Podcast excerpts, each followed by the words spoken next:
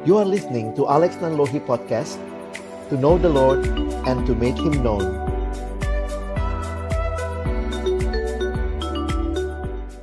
Baik, terima kasih untuk perkenalannya. Saya ajak kita berdoa sebelum kita membaca merenungkan firman Tuhan.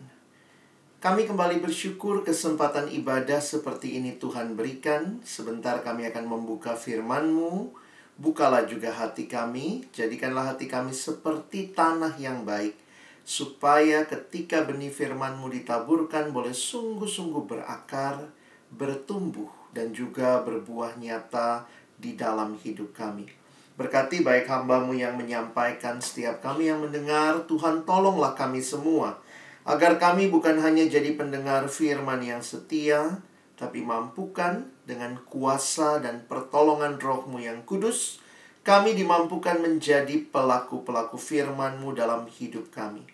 Bersabdalah ya Tuhan, kami anak-anakmu sedia mendengarnya. Di dalam satu nama yang kudus, nama yang berkuasa, nama Tuhan kami Yesus Kristus, Sang Firman yang hidup, kami menyerahkan pemberitaan firman-Mu. Amin. Shalom saudara yang dikasihi Tuhan. Sore uh, siang hari ini kita sama-sama akan belajar dari satu tema yang diberikan kepada kita. Saya menyiapkan satu presentasi PowerPoint buat kita sekalian dan kita akan bisa melihat ya apa yang menjadi tema kita Be Creative to Meet Jesus. Nah, saudara yang dikasihi Tuhan, ayat firman Tuhan yang akan kita renungkan hanya satu ayat sebenarnya secara khusus dalam Yesaya 55 ayat yang ke-6. Tapi nanti saya ajak saudara lihat konteks dari ayat ini. Yesaya 55 ayat yang ke-6, Carilah Tuhan selama ia berkenan ditemui. Berserulah kepadanya selama ia dekat. Di dalam terjemahan Alkitab berbahasa Inggris New International Version, Seek the Lord while he may be found. Call on him while he is near. Nah, saudara yang dikasihi Tuhan, kalau kita bicara be creative to meet Jesus, kenapa kita mau bersama-sama belajar untuk menjadi kreatif?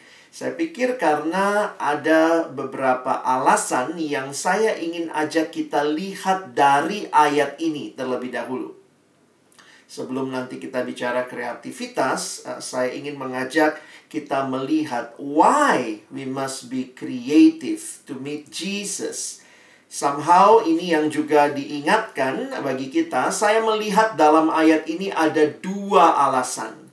Saudara, saya mulai dari alasan yang pertama.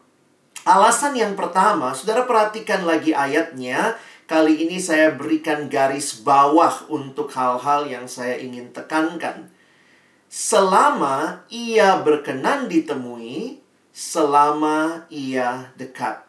Ya, while he may be found, dan harusnya ada garis bawah juga, while he is near. Saudara, di dalam kehidupan kita, kenapa kita harus uh, apa ya? Ayat ini bicara carilah Tuhan karena waktu hidup itu terbatas. Ya, banyak orang dalam situasi ini kita pun akhirnya melihat benar-benar hidup itu terbatas, saudara ya. Lagu yang biasa dinyanyikan, hidup ini adalah kesempatan benar-benar membuat kita sadar bahwa benar tidak ada satupun dari kita yang bisa menggenggam hidup itu. Karena waktu hidup terbatas, maka perhatikan nasihat firman Tuhan tadi ya. Selama ia berkenan ditemui, selama ia dekat, Saudara bayangkan kalau misalnya presiden kita ya, Bapak Jokowi kasih kesempatan saudara untuk bertemu dengan dia. Wow. Bertemu dengan dia dan saudara dikasih kesempatan bertemu hanya 15 menit dia berikan waktu. Maka kalau saudara melihat itu penting, ya tergantung saudara melihat ketemu Pak Jokowi penting apa tidak begitu ya. Maka saudara akan memberikan waktu itu. Saudara, dia berkenan menemui saudara di dalam waktu yang dia berikan, di dalam kesempatan yang dia berikan. Yang mungkin menjadi pertanyaan buat kita adalah apakah kita meresponinya dengan baik. Nah, bayangkan penciptanya Jokowi pengen loh ketemu sama kita. Bukan cuma Pak Jokowi ya. Allah yang adalah pencipta alam semesta ini memberi kesempatan bagi kita untuk bertemu dengan Dia. Saya tidak tahu apakah selama masa pandemi ini juga kita semua makin menurun gitu ya. Pertama semangatnya. Jadi boro-boro Pak pendeta mau kreatif. Aduh semangatnya aja lagi down. Semangatnya lagi down di teman-teman kantor, di kerjaan juga lagi down. Eh di persekutuan bisa juga lagi down ya. Akhirnya juga rasanya kok kayaknya sulit gitu ya untuk bergerak bersama. Tetapi waktu bicara relasi dengan Tuhan, kesempatan untuk uh, hidup yang Tuhan berikan, ayat ini kembali seperti mengingatkan saya selama ia berkenan ditemui selama ia dekat. Nah, tentunya dalam kan, konteks kita kan kita tahu ya, di perjanjian baru dikasih tahu Yesus itu Immanuel, Allah beserta kita. Tapi sadarkah kita, dia yang beserta kita, dia yang rindu juga memiliki relasi dengan saudara dan saya. Kalau kita bisa begitu rupa mempersiapkan diri bertemu dengan presiden, pembesar, idola yang mungkin kita kagumi, bayangkan yang mau ketemu kita setiap hari, setiap waktu dan dia tidak pernah meninggalkan kita adalah pencipta dari semua yang kita sanjung-sanjung itu. Jadi alasan yang pertama, ingatlah saudara, Tuhan kasih kesempatan di dalam waktu hidup ini untuk saudara menikmati relasi dengan dia. Alasan yang kedua, saudara lihat aja gambar ini. Mungkin saudara bisa paham langsung ya bahwa kalau bicara gambar ini, maka sebenarnya alasan kedua yang saya ingin ingatkan bagi kita, mengapa kita harus uh, ber berseru mencari Tuhan karena memang dialah kebutuhan utama setiap kita. He is our ultimate needs. Kita itu butuh dalam dunia ini sebenarnya kelihatannya banyak hal yang kita butuhkan ya dan untuk hal-hal yang kita butuhkan itu kita giat banget melakukan atau mencarinya. Perhatikan sebenarnya saya ajak saudara lihat sebentar konteks ayat ini. Tadi kan ayat tema kita ayat 6. Tapi saudara lihat di ayat satunya. Yesaya 55 ayat 1 dan ayat 2. Saudara tangkap apa yang digambarkan oleh Tuhan melalui Nabi Yesaya. Ayo hai semua yang orang yang haus, marilah dan minumlah air. Dan hai orang yang tidak mempunyai uang, marilah terimalah gandum tanpa uang pembeli dan makanlah juga anggur dan susu tanpa bayaran. Mengapa kamu belanjakan uang untuk sesuatu yang bukan roti dan upah jeripayahmu untuk sesuatu yang tidak mengenyangkan? Dengarkanlah aku, maka kamu akan memakan yang baik dan kamu akan menikmati sajian yang paling lesat. Saudara, masyarakat umat Allah, umat Israel pada waktu itu nampaknya begitu sungguh-sungguh mencari kebutuhan hidup mereka. Ya, ini digambarkan ya kebutuhan air, ya makanan begitu ya. Uh, kalau saudara bayangkan, itulah manusia ya. Kita itu bisa begitu sungguh-sungguh dan kreatif untuk cari kebutuhan kita. Nah sayangnya kita sering kali lupa bahwa kehadiran Tuhan itu sebenarnya kebutuhan yang paling utama yang kita butuhkan. Kita kadang-kadang di, ditutupi ya dengan berbagai cara pandang dunia yang mau menyatakan bahwa kebutuhan-kebutuhan hidup itu sangat utama. Budaya kita selalu mengatakan kepada kita melalui berbagai cara bahwa kebahagiaan hidup dapat diperoleh melalui apa yang kita lakukan, yang kita beli, kita pakai, kita miliki atau naiki ya, kendaraan maksudnya.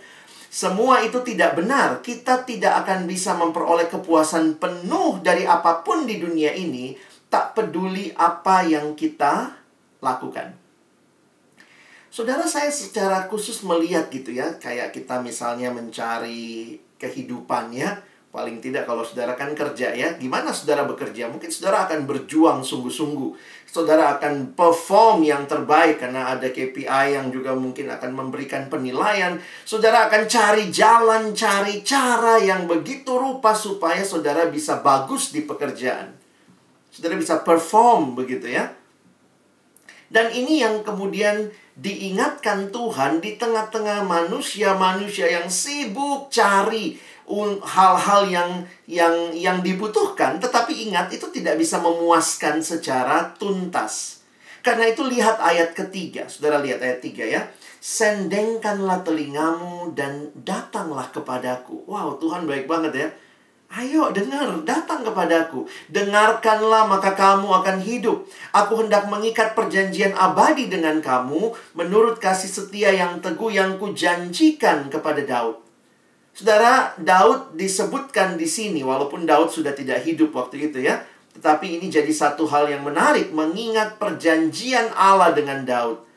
Saya menuliskan Nabi Yesaya mengajak kita untuk datang dan datang lagi kepada Allah. Ayo datang sama Tuhan dan datang kepada uh, Allah dan kitab suci. Kenapa? Karena janji-janji Tuhan itu ada di dalam firman-Nya ya dan kitab suci untuk mendengarkan apa yang Allah katakan. Jadi, apa yang Allah katakan? Kasihnya kepada Daud di masa yang lampau, masa silam itu abadi, itu teguh, dan kasih itu juga berlaku untuk Anda dan saya. Secara khusus kita melihat bahwa anak Daud itu Yesus sudah datang menggenapkan seluruh janji yang Tuhan sudah berikan kepada Daud digenapkan di dalam pribadi Kristus. Kasih itu berlaku juga untuk Anda dan saya sehingga kita ini boleh datang kepadanya. Nah, jadi saudara bisa memperhatikan ya, kita itu butuh Tuhan. Makanya ada kalimat bilang begini sebenarnya ya, tanpa tanpa manusia, Tuhan tetap Tuhan. Tetapi tanpa Tuhan, kita manusia bukan siapa-siapa. Nah, jadi Bapak Ibu Saudara bayangkan ya yang digambarkan oleh Yesaya di sini. Kamu belanjakan uang, kamu lakukan semua hal mencari kebutuhan-kebutuhanmu yang sementara. Yang memang kamu butuhkan tapi ingat tidak sanggup memuaskan hidupmu. Tetapi Tuhan dia yang akan memuaskan kamu dan itu dia janjikan kepada Daud dan terus janjinya itu bagi kita yang percaya kepada Yesus Kristus. Dan ketika Tuhan memberkati kita dengan perjanjian yang kekal dan abadi itu, barulah saudara lihat ya, ayat 4 dan 5, sesungguhnya aku telah menetapkan dia menjadi saksi bagi bangsa-bangsa, menjadi seorang raja dan pemerintah bagi suku-suku bangsa Sesungguhnya engkau akan memanggil bangsa yang tidak kau kenal dan bangsa yang tidak mengenal engkau akan berlari kepadamu. Oleh karena Tuhan Allahmu dan karena yang Maha Kudus Allah Israel yang mengagungkan engkau. Saudara, apa maksud ayat ini? Ketika kita diberkati oleh Allah, ternyata Allah pun merindukan kita jadi berkat bagi sesama. Ah, ini hal yang menarik, saudara, untuk kita pikirkan bersama. Allah yang memberkati kita, sebagaimana Allah memberkati umatnya, kemudian melalui umatnya akan menjadi berkat bagi semua bangsa. Jadi, saudara, jangan cuma minta diberkati ya.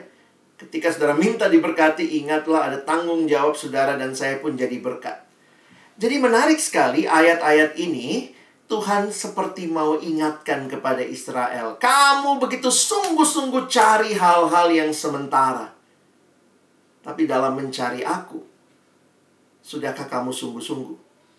Dan kalau kamu mencari Aku, kamu menikmati berkat, ingat Tuhan akan pakai umatnya, bahkan jadi berkat besar bagi bangsa-bangsa lain." Dan saudara, barulah ayat 6. Jadi sebenarnya ayat 6 itu sebagai lanjutan. Perhatikan ya. Nah sekarang saya garis bawahi ini ya. Betul, Tuhan itu kebutuhan utama kita. Karena itu, kalau tadi masalah waktu, yang kedua ini karena dia kebutuhan utama kita, maka Yesaya 55 katakan, carilah Tuhan.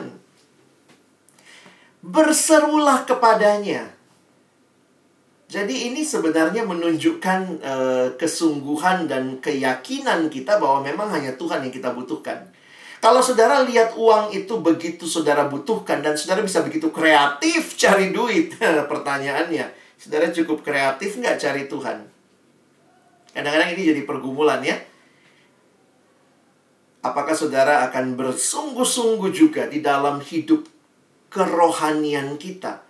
Saya pun sadar ya, kadang-kadang kita down, kita lesu, ini lagi situasi pandemi. Aduh gimana nih? Boro-boro pak, jadi berkat bagi sesama. Saya aja nggak nikmatin hidup rohani saya. Sudah lama Alkitab ditutup, nggak dibaca lagi. Sudah lama kebaktian juga cuma natap layar, kayaknya bosen begitu. Sekarang pertanyaannya begini. Kalau begitu sungguh-sungguhnya kita, begitu kreatifnya kita mencari semua kebutuhan yang lain, Bagaimana dengan kebutuhan utama kita, yaitu Tuhan yang hadir di dalam hidup kita? Dia nggak tinggalin kita, saudara. Tapi kadang-kadang kita yang lupa bahwa dia menyertai dan kita tidak benar-benar serius mencari Tuhan. Seek the Lord. Kita yang mungkin tidak sungguh-sungguh call on the Lord. He is with us. Tapi kita lupa Dialah sebenarnya yang bisa menjadi kekuatan kita. Sehingga saudara jangan bicara kontribusi deh. Kalau kita sendiri juga tidak bangkit, tidak bi kreatif cari Tuhan, kontribusi apa yang saudara akan berikan? Kalau hal yang paling utama dalam hidup saudara dan saya tidak kita perjuangkan, maka boro-boro kita akan perjuangkan hal yang lain. Tapi memang ironinya begitu ya, hal lain kita perjuangkan, yang ini yang sering kali ketinggalan ya. Karena mungkin kita bilang gitu ya, iya sih Pak, ngomongnya Tuhan Tuhan, tapi kan butuhnya duit ya, butuhnya uh, di apa ya di di dikenal oleh bos, dikenal oleh atasan pimpinan. Kita tuh bisa begitu kreatif untuk kenal sama atasan ya. Ada orang tuh yang katanya apa ya? Namanya biasanya apa? Cari muka gitu kali ya. Tapi sebenarnya ngapain cari muka? Muka udah punya ya. Kita bisa begitu kreatif pura-pura uh, ke toilet bareng begitu lihat toilet. Wah supaya dikenal mungkin supaya paling nggak bisa menyapa. Begitu luar biasanya usaha-usaha kita. Kalau saudara minta tanda tangan dari pimpinan terus kemudian ternyata masih ada yang mesti diubah mungkin saudara akan buru-buru ngubah. Balikin lagi pak ini ubah lagi, balikin lagi, bikin lagi. Pak, waktu datang, wah saya udah mau pulang nih, gimana? Aduh, bapak rumahnya di mana Pak? Harus hari ini selesai. Ya udah nanti kamu nyusul aja, saya mau nge-gym dulu di tempat gym gitu. Mungkin kita akan tunggu lagi, kita akan buat lagi, kita akan usaha. Betapa luar biasanya sering kali usaha yang kita lakukan untuk menyenangkan atau melakukan apa yang bos pimpinan kita mau. Tapi sekali lagi memang ini jadi ironi yang saya pikir mari hari ini kita uh, tidak hanya kreatif dalam hal-hal kehidupan yang memang kita butuhkan, tapi kita kreatif juga di dalam betul-betul menyadari kita butuh Allah. Pengharapan umat Allah bukan dari dunia, bukan dari manusia, tapi dari Allah sendiri. Bahkan Yesaya di bagian awal kitabnya mengatakan, Yesaya 2 ayat 22, Jangan berharap pada manusia. Sebab ia tidak lebih daripada embusan nafas dan sebagai apakah ia dapat dianggap. Mazmur 146 ayat 5 sampai 7a. Berbahagialah orang yang mempunyai Allah Yakub sebagai penolong, yang harapannya pada Tuhan Allahnya. Dan seterusnya digambarkan tentang kebesaran Allah Yesus bahkan berkata, "Di luar aku, kamu tidak dapat berbuat apa-apa." Yohanes 15 ayat 5. Akulah pokok anggur. Dia sumbernya. Kita tuh cuma bergantung sama sumber. Kita cuma ranting. Di luar aku kamu tidak dapat berbuat apa-apa. Kebebasan yang sejati dalam hidup kita bukan di luar Tuhan, tapi di dalam Tuhan gambar ini menolong kita menyadari ya, ikan itu paling butuh apa? Ya butuh air, walaupun di luar lebih luas, tapi ikan yang hidup dia butuhnya air. Jadi ikan itu bebasnya bukan di luar air, di dalam air. Nggak bisa, walaupun dia bilang, saya ikan reformasi, saya nggak butuh air. Dia lompat keluar dari air, begitu dia lompat keluar di MPP, saudara ya. Mati pelan-pelan. Kita butuh Tuhan. Jangan pernah berpikir, di luar Tuhan saya bisa menikmati yang saya mau. Dan kalau saudara perhatikan, inilah yang Tuhan mau dari kita. Kasihilah Tuhan Allahmu dan kasihilah sesamamu manusia. Bangunlah relasi dengan Tuhan. Seorang bernama Dawson Trotman bikin ilustrasi roda seperti ini. Dia menggambarkan orang Kristen itu harus seperti ini ya. Roda itu yang muter porosnya saudara. Makanya di pusat hidup harus ada Kristus. Tapi kemudian ada dua jari-jari. Satu yang vertikal, hubungan dengan Tuhan. Satu yang horizontal, hubungan dengan sesama. Dengan Tuhan, saya bicara sama Tuhan namanya doa. Jadi saudara cari Tuhan dalam doa. Tuhan bicara sama saya lewat firman. Makanya dari anak sekolah minggu udah dikasih tahu bagaimana bertumbuh adik-adik. Baca kitab suci, doa tiap hari. Kalau mau, tumbuh. Itu rahasia pertumbuhan rohani. Carilah Tuhan, berserulah kepadanya. Doa, menjadi bagian hidup kita. Baca firman jadi bagian hidup kita. Lalu yang horizontal itu hubungan dengan sesama. Bersekutu dengan sesama orang percaya, bersekutu. Dengan orang-orang yang belum percaya Tuhan, kita hadir untuk bersaksi. Jadi ini satu lingkaran yang menggambarkan hidup orang Kristen yang Tuhan mau seperti apa. Nah, sekarang pertanyaannya Bapak Ibu cukup kreatif mengelola lingkaran ini dalam hidup saudara? Ini masa-masa pandemi, tapi kan kita tidak mesti tidak bisa berhenti bertumbuh ya. Kita tetap harus baca Alkitab, kita tetap harus beribadah ya. Nah, di sinilah mungkin bagian terakhir saya pikir saya nggak banyak bicara tentang how-nya, tapi saya ingin ajak Bapak Ibu mikir begini ya. Saya coba langsung masuk ke bagian kreatifnya ya Kreatif itu ternyata teorinya berhubungan dengan proses berpikir. Kreatif itu bukan bawaan lahir. Maksudnya ada orang-orang yang mungkin tipe personalitinya lebih open, lebih apa fast learner dan apa ya. Tetapi sebenarnya semua orang bisa kreatif. Kreatif itu berhubungan dengan proses berpikir. Jadi pengertiannya di dalam uh, psikologi ya karena ada ilmunya ini ya Kreatif itu kemampuan untuk membuat kombinasi baru berdasarkan data, informasi, atau unsur-unsur yang ada. Membuat atau mencipta sesuatu bukan berarti harus mencipta sesuatu yang baru sama sekali, tapi bisa merupakan gabungan, kombinasi dari hal-hal yang sudah sudah ada sebelumnya. Jadi kalau Bapak Ibu Saudara perhatikan, tidak semua yang namanya kreatif itu berkaitan sama new things, tetapi mengkombinasikan berbagai hal. Nah, saya coba bayangkan ya kalau saya, ya saya juga ngalamin Bapak Ibu ya, kadang-kadang juga kebosanan dalam hidup, Tuhan izinkan kita punya kreativitas untuk bersama-sama membuatnya jadi sesuatu kombinasi yang baru yang mungkin kita bisa lebih segar. Saya waktu awal-awal pandemi karena juga uh, bangunnya pagi terus gitu ya. Saya morning person gitu ya. Kadang-kadang kebangun jam 4, jam 5. Terus kemudian gimana nih baca Alkitab tapi kadang-kadang saya kalau masih pagi gitu aduh rasanya gimana ya? Nah saya kemudian ingat ya ada Alkitab suara ada Alkitab audio. Saya belum pernah pakai itu terus kemudian saya coba dengerin gitu ya.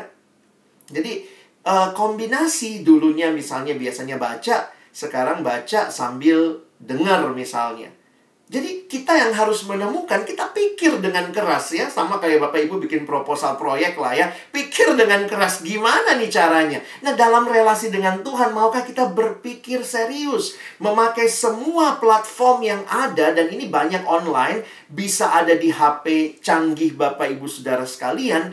Dan ini adalah untuk membangun lagi kerohanian kita. Beberapa orang bikin klub baca Alkitab bareng-bareng. Iya juga ya kalau baca sendiri. Akhirnya masuk grup. Satu hari baca dua pasal. Terus sharing di grup. Saya pikir itu berbagai cara. Karena kita nggak bisa. Kita tahu kita butuh. Tapi kan kita harus di, dibangun dalam semangat bersama. Beberapa orang membiasakan ya. Saya biasakan satu hari dengar satu dua YouTube dari pendeta yang saya mungkin uh, ingin dengar khotbahnya, ada Alkitab yang ada di YouTube namanya Bible Project bagi saudara yang mau tahu kitab ini tentang apa sih gitu ya. Kadang-kadang waktu baca aduh nggak ngerti nih ulangan bilangan aduh ukuran kambing lah ukuran apa. Tapi dijelaskan dalam Bible Project dengan animasi. Wow saya pikir ini jadi kesempatan Bapak Ibu kalau punya anak juga bisa akses ke Bible Project ya. Anak-anak suka gitu ya. Bagaimana menjelaskan Alkitab yang biasanya boring dengar pendeta ngantuk. Gimana bisa dihidupkan? Saya pikir Tuhan berikan berbagai platform. Dan karena itulah, mari terus belajar. Berani untuk mencoba. Kuncinya thinking out of the box. Mikir Bapak Ibu ya. Siapa yang paling bertanggung jawab atas hidup rohani saudara? Bukan pendeta saudara. Bukan pengurus uh, persekutuan saudara, saudara sendiri yang harus berjuang. Saya tidak bisa seperti ini terus, Tuhan. Saya mau bangkit, dan saya mau terus mencari Tuhan. Kiranya kerinduan seperti ini, perubahan kecil, kesempatan yang saudara lakukan menjadi cara Tuhan mengubahkan Bapak, Ibu, saudara sekalian. Kiranya Tuhan menolong kita